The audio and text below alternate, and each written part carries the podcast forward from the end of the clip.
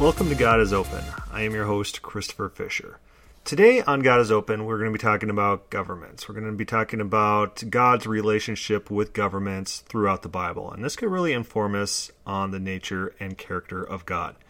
And what level of detail, what level of control of the government is exercised by God throughout the Bible. This podcast is going to be very timely because in the U.S. and the United States, we are nearing election season. And there's two main characters on the field there's uh, Donald Trump and there's Hillary Clinton. And by most everyone's accounts, these are just two terrible characters, two terrible people. And a lot of claims are surfacing either that God wants to install Trump, for example, as the president of the United States to lead us uh, to be a righteous nation, or that God's trying to punish us with uh, a rule by Trump or a rule by Hillary. And people are linking this election to God's sovereign will, as if God is choosing the people to lead this country and endorses those people in order to serve his own purposes. But today we're going to see if that's the biblical concept, if that's how God actually functions in relations to governments by setting up certain people for, for certain tasks and never having that deviate. All, all governments everywhere are they set up by God. And when I see these claims, when I see these claims come up on my Facebook feed or in real life, what I instantly do is I turn them to Hosea 8. In Hosea 8, Hosea is railing against uh, the Israelites, the, the people of the northern tribe of Israel. Let's remember at that time, Israel was split into two different kingdoms the kingdom of Israel in the north, also sometimes called Samaria because the capital of the kingdom of Israel was Samaria. And in the south, it was the kingdom of Judah. The kingdom in the north uh, suffered the Syrian captivity, and the kingdom in the south suffered the Babylonian captivity. And Hosea threatens them. I mean, this is what he says They made kings, but not through me. And this is God talking. Uh, Hosea is talking as God here. They made kings, but not through me. They set up princes, but I knew it not. With their silver and gold they made idols for their own destruction. I have spurned your calf, O Samaria. My anger burns against them. How long will they be incapable of innocence? For it is from Israel a craftsman made it, it is not God. The calf of Samaria shall be broken into pieces. So, what's happening here is God is looking at the kingdom of Israel, and the kingdom of Israel is setting up all sorts of kings, and these kings are in opposition to God. God does not want them to be king. God wants other people to be king, and God hates them. The, his says, it says, My anger burns against them because of their choice of king. And God uses this event as justification to punish them. He says, You did something, you spurned me, you ignored me, you did your own stuff, you set up your own government, and now I'm going to punish you and I'm going to break you into pieces. This verse is really fun to use against the Calvinist type who think that God controls all governments and God endorses and, and sets up the leaders of all nations. And God set in place Kim Jong un to oppress his people in North Korea and create slave labor camps. And this is all for God's glory, according to the Calvinist mindset. God is using all these different nations and setting up these leaders to play this intricate story, to play this intricate game. But that is not how Hosea reads.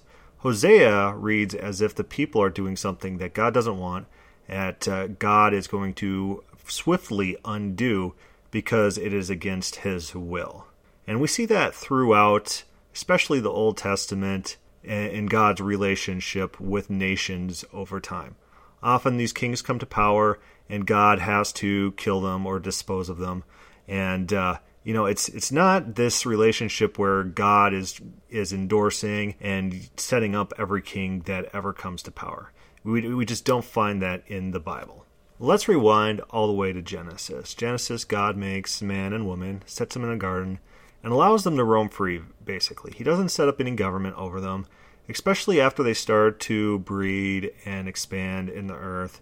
We don't see governments. We do not see governments. God's original plan, if we remember, is to be king of all of mankind. There's this direct relationship with mankind and God and there's no intermediators, there's no hierarchy, there's no government system between the two. The original state of mankind was supposed to be in union with God, almost like an anarchy or a monarchy with God at the head and man free to do what they want. But soon this is all abolished. And we see the flood that God wipes out man and and then mankind has to repopulate the earth. And this is where we see the first government ever get established. And let's read about what happens in this event. This is the first government, Genesis 11. Now the whole earth had one language and the same words. And as people migrated from the east, they found a plain in the land of Shinar and settled there. And they said to one another, Come, let us make bricks and burn them thoroughly. And they had brick for stone and bitumen for mortar. And they said, Come, let us build ourselves a city, and a tower with its top in the heavens, and let us make a name for ourselves, lest we disperse over the whole face of the earth. And the Lord came down to see their city, and the tower which the children had built. And the Lord said, Behold, they are one people, and of one language, and this is only the beginning of what they will do, and nothing that they propose to do will now be impossible for them. Come, let us go down there and confuse their language, so that they may not understand one another's speech. So the Lord dispersed them from there over the face of the earth, and they left off building the city. So God comes down, and the very first government that he encounters, he disperses the people. He says, This is a bad idea. They're getting together.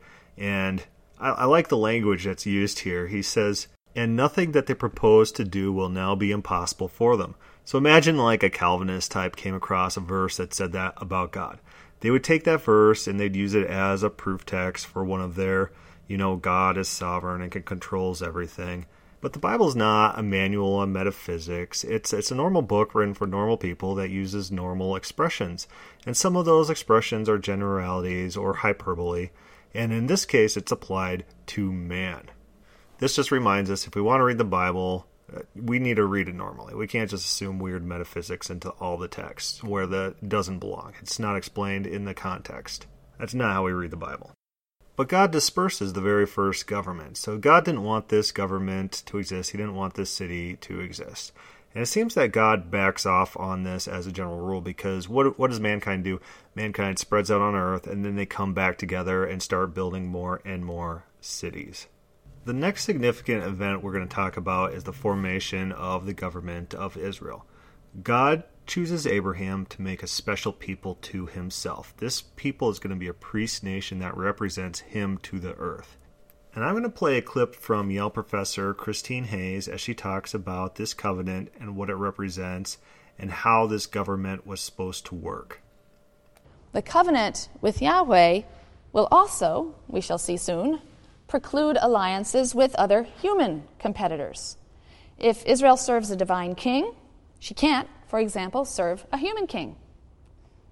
And that's an idea that will express itself in biblical texts as we see that are clearly opposed to the creation of a monarchy in Israel. Not everyone was on board with the idea that Israel should be ruled by a king. So there are texts that will object to the creation of the monarchy, King Saul and King David, and so on.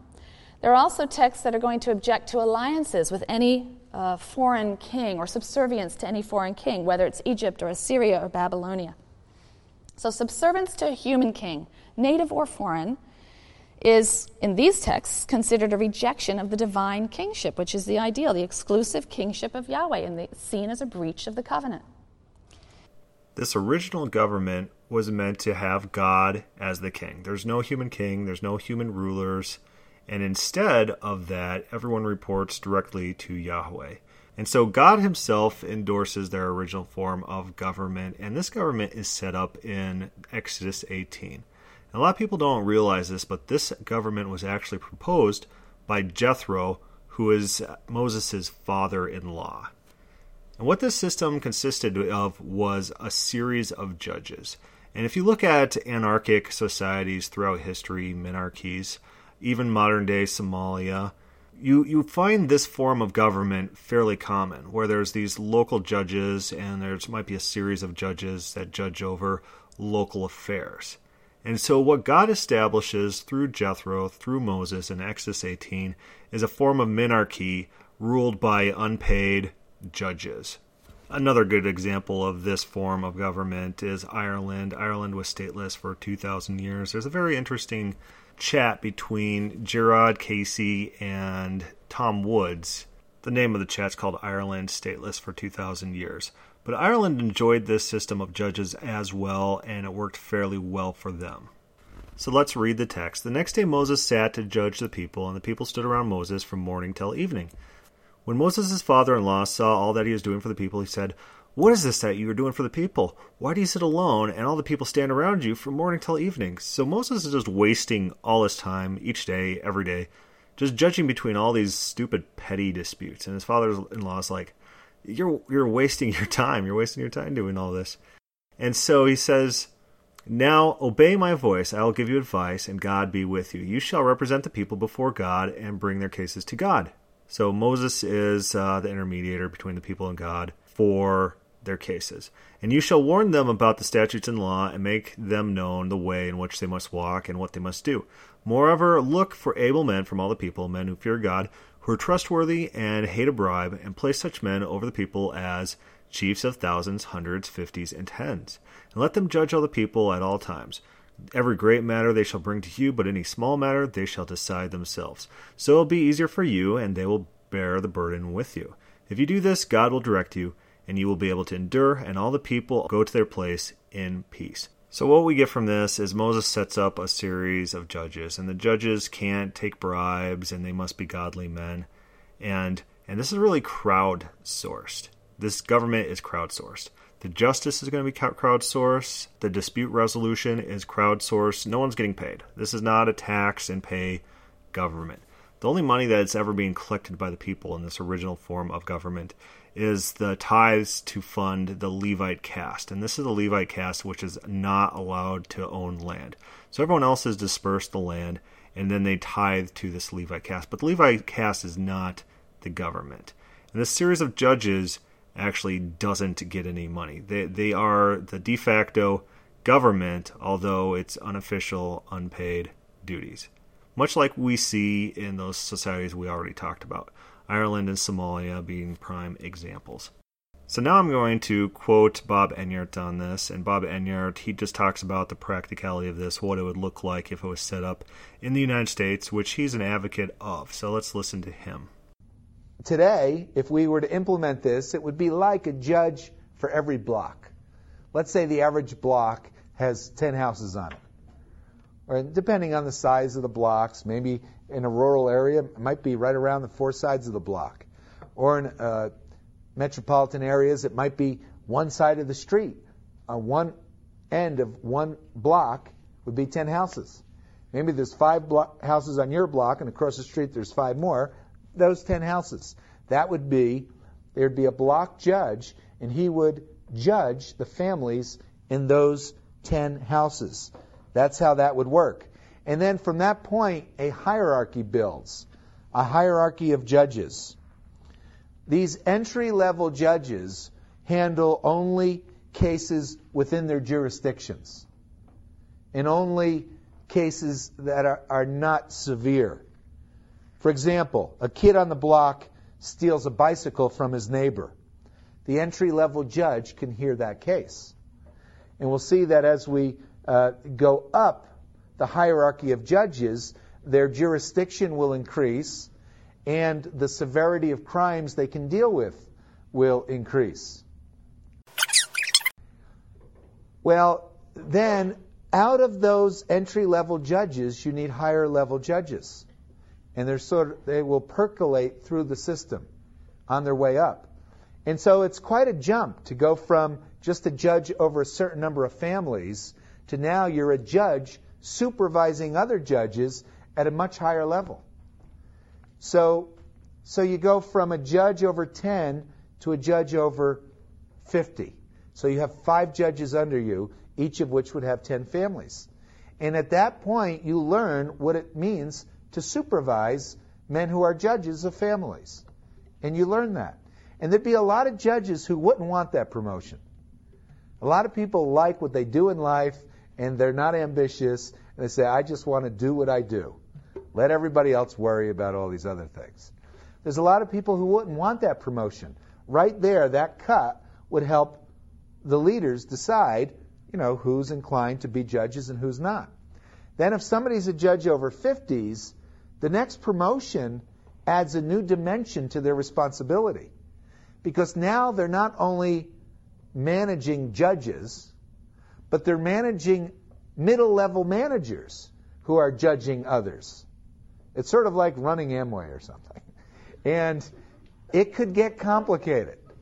It could be difficult. It requires sophisticated management skills. And in order to do that, there's this graduated approach. And then once you get to a judge over 100, you've proved your abilities. And then from there on, all the promotions would be by a factor of 10. So you'd be a judge over a 1,000, and a judge over 10,000, and 100,000, and a million, and so on, going up to depending on how large the country is and what the population is. So that in this country, we would have judges over 10 million. And, you know, we have a population of over 280 million, I think it is in this country. And so we'd have 28, you know, we have a Supreme Court of nine justices. We'd have, it wouldn't be a Supreme Court like a jury, but we'd have 28 judges at the federal level. And each of them would have their jurisdictions. And then it would, people would percolate up and the authority would flow downhill. And that's the way the system, as God is uh, recorded in the Bible, that's the way His system works. Now, somebody could say, well, that system is inferior. And I think that if we Republicans and Democrats wrestle with this, we could come up with a better plan. And have at it, you know? See what you can do. Go ahead, knock yourself out. But chances are, no one's going to come up with a better idea. It's a relatively simple idea, and it's easy to implement. So that's the system of the judges, and vengeance, government accountability to the laws. It's it's not enforced by a series of police or military personnel. It's it's crowdsourced. It's vengeance. It's vigilantes, and we learn about the Avenger of Blood and what the Avenger of Blood was, was a person who would go avenge murders. It was usually like a blood relative. And these individuals would go out and kill the people who killed their relatives, and they themselves would then not be guilty. But that, that was how justice was dealt with in the time of the judges crowdsourced vigilantism. It's not a paid government, there's no paid police force, there's no paid military there was a military draft in time of war where everyone converted their farm equipment to swords or whatnot and then joined the military. But there are certain exceptions for the draft, and uh, we, we don't want to get into too deep into how this system of government works. But this was God's preferred system of government, and we really get a sense of that when we come to 1 Samuel 8, in which the people demand a king. They get tired of the system of judges, they don't like it and they tell Samuel, they say, give, give us a king. Pick a king to lead over us. And let's read what happens there. 1 Samuel 8 4 Then all the elders of Israel gathered together and came to Samuel at Ramah, and said to him, Behold, you are old, and your sons do not walk in your ways. Now appoint for us a king to judge us like all other nations. But this thing displeased Samuel, when they said, Give us a king to judge us. And Samuel prayed to the Lord. And the Lord said to Samuel, Obey the voice of the people and all that they say to you, for they have not rejected you, but they have rejected me from being king over them. According to all the deeds that they have done, from the day I brought them out of Egypt to this day, forsaking me and serving other gods, so also they are doing to you. Now then, obey their voice, only you shall solemnly warn them and show them the ways of a king who shall reign over them. So the king is a rejection of God. Establishing a monarchy is a rejection of God being king over them. And and this comes with a warning. God warns them in 1 Samuel 8 9. He says, You know what, Samuel? Warn these idiots. These idiots want a king. Well, let's tell him what a king's going to do. And then throughout 1 Samuel 8, they list all the harms that a king's going to do. He's going to draft people, he's going to tax them, he's going to force them to serve and and uh, take care of him. And and the kingdom of Israel eventually falls apart because they are overly taxed, and that's what drives the final divide between Israel, the Israel in the north and Judah in the south, is this tax dispute over an oppressive king. Remember, we're talking about Hosea. Well, Hosea 13:11 comments on this incident and said, I gave you a king in my anger and took him away in my wrath. This whole monarchy thing in Israel was God, not God's idea. God considered it a rejection of him, a rejection of God as king. We're going to jump to some quotes by Christine Hayes about this anti monarchical theme that we find throughout the Bible. But before then, let's talk really quick about Deuteronomy 17. People say, oh, Deuteronomy 17, isn't that a prediction that these people are going to get a king? Isn't this an endorsement? That's absolutely not what's happening here. And in Deuteronomy 17:15, he says, uh, let's start in 14. When you come to the land of the Lord your God is giving you, and you possess it and dwell it, and then say, I will set a king over me, like all the nations that are around me, you may indeed set a king over you, whom the Lord your God will choose. One from among your brothers you shall set over you. You may not put a foreigner over you, who is not your brother. And then it goes on to list what the kings should not do.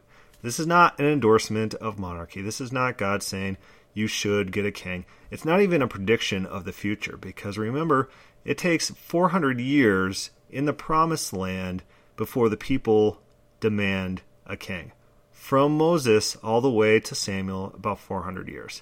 And so this is not a prediction of you're going to enter the promised land and then say, "Give me a king." And it's all going to happen right away. He's he's he's predicting you guys are going to look at these other nations and you're going to want to emulate them. And if you're going to do that, here's who you need to pick, and you can't pick someone who's against me. I need to be picking your people for you, which suggests in the text again. Let's go back to the theme of God's not controlling people, God's not controlling nations. And generally, God doesn't pick the heads of nations. He's saying, don't pick someone that I don't endorse. Pick someone that I endorse. This is a warning to them. And he's saying these are the things that these, these kings should not do. Don't let them take a ton of wives. Who took a ton of wives? Solomon took a lot of wives. He says, don't uh, return yourselves to Egypt or put foreigners over you. All these things happened throughout the Old Testament text. All these things led to disasters. And God's warning them against these things in this text. It's not a prediction, and it's not an endorsement of the monarchy. We do have other texts that suggest endorsement of a monarchy. And let's let Christine Hayes talk a little bit about that. Most important for us, however, is the existence of sources that hold opposing views of the institution of kingship. This makes for an interesting and complicated structure in the book. Some of the passages are clearly anti monarchic and some are clearly pro monarchic. And I've put them up here. The anti monarchic passages, 1 Samuel 8, there's a passage in 10, there's a passage in 12. The pro monarchic passages are sandwiched in between these, right, in 9 and 11. So you have this alternating sequence of anti pro, anti pro, anti. 1 Samuel 8 is a classic example of the anti monarchic perspective. Samuel is initially opposed to the whole idea. He apparently resents the usurpation of his own power. Until God says, Heed the demand of the people in everything they say to you, for it is not you they have rejected, it is me they have rejected as their king. Heed their demand, but warn them solemnly, and tell them about the practices of any king who will rule over them. And so Samuel does that. He does that in verses 11 through 18. He warns of the tyranny of kings, the rapaciousness of kings, the service and the sacrifice they'll require of the people in order to support their luxurious court life and their large harem, their bureaucracy and their army. The day will come, Samuel warns, when you cry out because of the king whom you yourselves have chosen, and the Lord will not answer you on that day. All right, very anti monarchic passage. The people won't listen to him, and they say quite significantly, No, we must have a king over us, that we may be like all the other nations. Let our king rule over us and go out at our head and fight our battles. So, this is an explicit and ominous rejection, not only of Yahweh, but of Israel's distinctiveness from other nations. And what, after all, does it mean to be a holy nation, but to be a nation separated out from, observing different rules from other nations? In Samuel 12, Samuel retires. And he says, as he does so, See, it is the king who leads you now. I am old and gray. And he again outlines what is required of a good king, and then again chastises the people for even having asked for a king, uh, warning that really God must be served wholeheartedly. A king should not interpose himself. There are definitely texts that that endorse the monarchy. King David is a celebrity in the Old Testament. The first King Saul did not work out very well. And as uh, we recall from previous podcasts, we talk about 1 Samuel 15, and God regrets. This is one of the two actions that God regrets of his own throughout the Bible. It's not like God is regretting Saul's behavior. God's regretting his own action here. He says that I regret making Saul king. And not only does God say this in the text, but the narrator in the text says it as well, reinforcing the point that God really regrets making Saul the king. God didn't want Saul to rebel. God didn't want Saul to fail. God didn't want Saul to be a weak king that didn't follow him. And God chose Saul. So this is one of the times that God does choose a leader for a nation. Uh, but Saul failed him, and God regrets making him king. And then turns to David. And this is after telling Saul, he said, I would have given you an eternal kingdom. I would have done it. But uh, you failed me. You're a failure. You don't get the eternal kingdom. And so then I'm going to go to David, and going to offer David the eternal kingdom as well. But then we see throughout David's reign and the reigns of his son that God really makes this eternal kingdom conditional. He says, If you turn away from me, you know, I'm going to strike this eternal kingdom from you. And so the eternal kingdom is conditionally based on the behavior of King David and King David's sons. And eventually the kingdom is partially taken away from King David's lineage when the kingdom splits up. And this is a judgment by God as described in the text for their activities. Some people might object to things that I've been saying. They say, oh, Christ, Jesus, he had to come from David's lineage. Well, you know, all the messianic prophecies, those are from uh, the prophetic period, the exile period. And you don't see those prophetic prophecies of a Messiah through the David lineage before the reign of King David. So, just because God turned eventually to a monarchy and then endorsed the monarchy of King David, that's the reason why God decided to provide a deliverer, a Messiah, through King David's lineage. It wasn't this uh, event pre planned from before eternity that Jesus had to come through the lineage of David. That's not how God operates in the Bible. God works with people, God works based on contingencies we see even John the Baptist saying, you know what? God promised things to Israel. Even if all of Israel rejects him, God could still fulfill his promises by killing all of Israel and raising up new children to Abraham through these stones. Because God's a little bit more innovative than us, and he could figure out ways to deal with changing circumstances. So let's look at a couple of examples of how God deals with kings that he doesn't like. And our first example is one of my favorite examples in the Bible to just talk about because it's it's funny to me. In Judges 3, this is the time of the judges, and if we remember the time of the judges, Israel was particularly wicked and they kept falling away, and God had to keep punishing them. And this is where we see God using foreign nations, and he uses them as judgment. So he raises up a foreign nation to attack his own people, to attack his own people and punish them. Then he raises up a deliverer in Judges 3, the people are enslaved to Eglon, king of Moab, and a deliverer, Ehud, he arises. And what this guy does is he gets a knife and then he goes into the king's chamber. And the, the, the, king's a really fat guy. And he says, I got a secret for you. And all the people leave because it's a secret. And the king's very interested in hearing this exclusive secret. And he says, Ah, here's my secret from God. And then he takes a knife and he stabs it into this guy. And then the guy's so fat, I think Chris Christie fat, something super fat. He's so fat that the blade just sinks into his body and disappears. And then Ehud, he just escapes through the window. And that's how God delivers his people through an assassination attempt. Another assassination attempt that everyone who has been listening to this podcast should be very familiar with is in 1 Kings 22. And in 1 Kings 22, God sets up this divine deception. He tries to kill Ahab.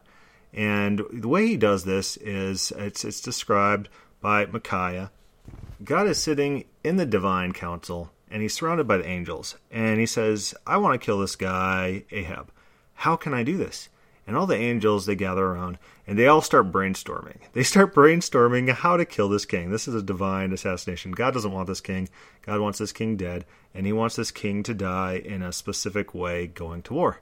And all the angels start throwing out ideas until one particular angel says, Hey, I got a good idea. Let's just lie to all his prophets. All his false prophets who worship their false gods.